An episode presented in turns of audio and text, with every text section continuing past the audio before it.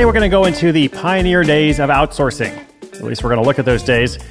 In modern time, you may already know where to go if you want to hire a virtual assistant or other faraway contractor for less money than it costs in wealthier countries.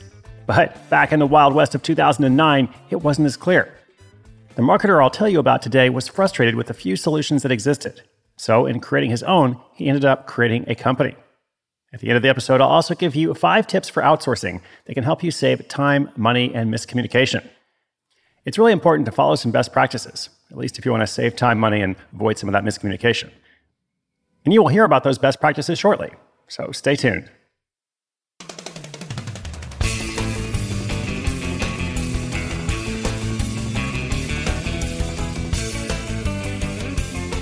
When John Jonas was building marketing websites, he was working anywhere from 10 to 12 hours a day.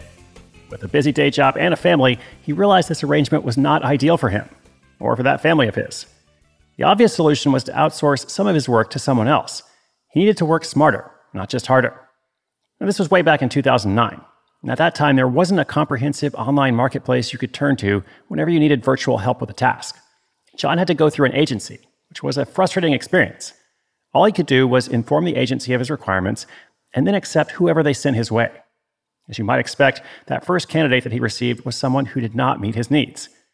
Subsequent candidates that he looked for got better, but with so many aspects of the process outside his control, John always had a nagging concern that the work would not be completed to his satisfaction. That was a big pain point, and he thought it was something that he might be able to fix. True to his mantra of working smarter, not harder, John acted by bypassing the agency and hiring his own programmer from the Philippines. With his degree in computer science, he was able to explain exactly what he needed and could verify that the work was done properly. He had little idea what that would cost him initially. All he knew was that he was paying that person $500 a month. This was a win-win solution because it was far cheaper than hiring another programmer in the US, and at the same time, this was a wage that was significantly higher than the market rate in the Philippines. The work ended up going so well that John decided to expand. He decided to create a job site as a platform for hiring Filipino workers. The project took somewhere around 8 months to finish, and while the end result wasn't perfect, it was promising. He'd made this conscious choice after working with several employees from the Philippines. Not only were many of them fluent in English, but it was also a location in which it made financial sense for work to be outsourced.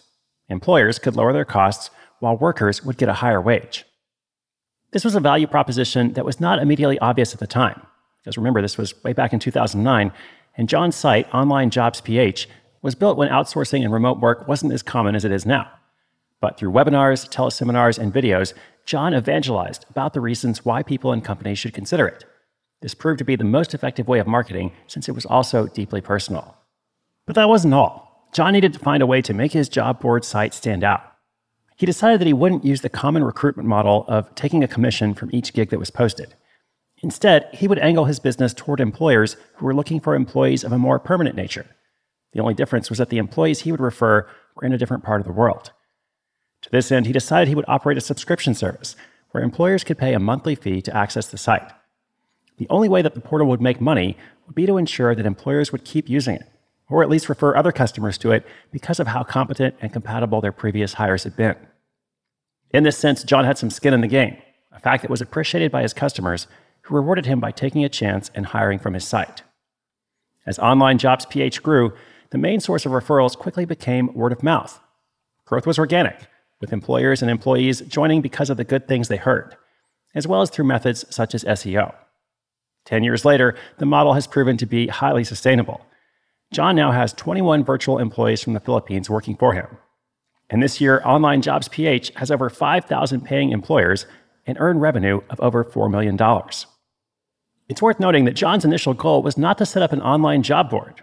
He only did so after trying to outsource some of his work and then discovering that there was such a gap in the market. Solving his own problem, however, has turned a small idea into a daily hustle, and not just for himself, but for thousands of people around the world.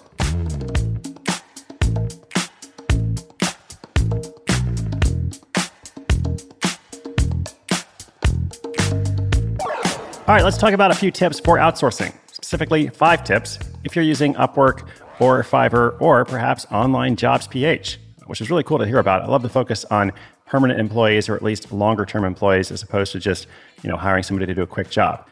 So I'm glad it's working out so well for him and for lots of employers around the world. I'm going to check it out myself at some point. So 5 tips. First, start with a small project. You know, having just said that about permanent jobs, I think it's often good to see, okay, what's a little trial run here? How do we work together? How do we work with this person? You know, do we have a good communication flow? Do they understand what I'm asking? And are they actually doing the work that I need, you know, to the standards that I want to see? So start with a small project. You can always add more later. Provide clear deliverables. This is really, really important. Just be really specific about what it is that you need. You also want to give approval limits. Like, in other words, if you think the project is going to take 10 hours, but you have some flexibility, if you think, well, I think it's going to take 10 hours, but maybe, you know, it could take 15 or 20, then, you know, just specify that and say, hey, before you get to 15 hours, you know, check in with me so I can see how much work has been done, you know, before we go any further.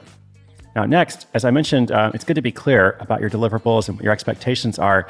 But if you welcome some creativity or interpretation for your project, say that up front. What I mean here is that in web design and web development in particular, there's often multiple ways to solve a problem, or multiple ideas for how to present something to an end user, or multiple ways to do something on the back end. So if you know exactly what you want, then of course be specific about it. But if you're just concerned about the outcome, and there could be, you know, a variety of ways to achieve that outcome, then feel free to say, hey, you know, this is how I think it might be done, but if you've got a better idea, I would love to listen. I would love to check that out. Some people actually end up doing really good work that way. Some people want to have some creative input to contribute in that way, even if it's a small but still significant way, whereas other people, they don't want that at all. So it's important to say that up front if you want it. And then lastly, take bids, but also invite providers that you're interested in. What I mean here is if you go on Upwork or any of these forums, you can usually post a project and people will bid on it.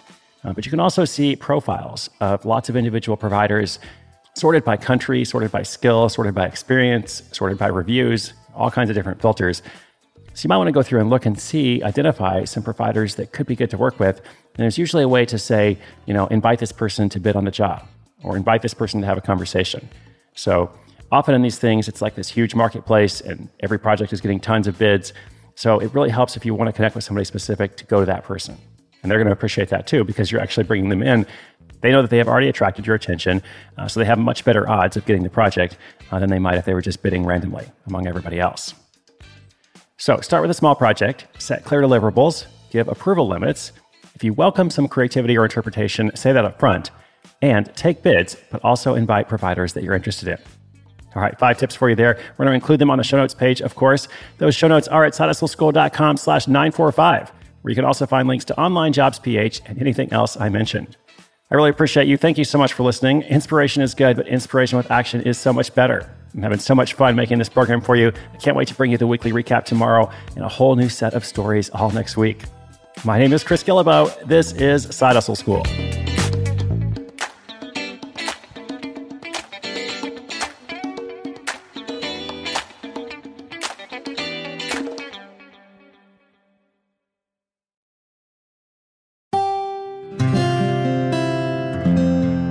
From the Onward Project.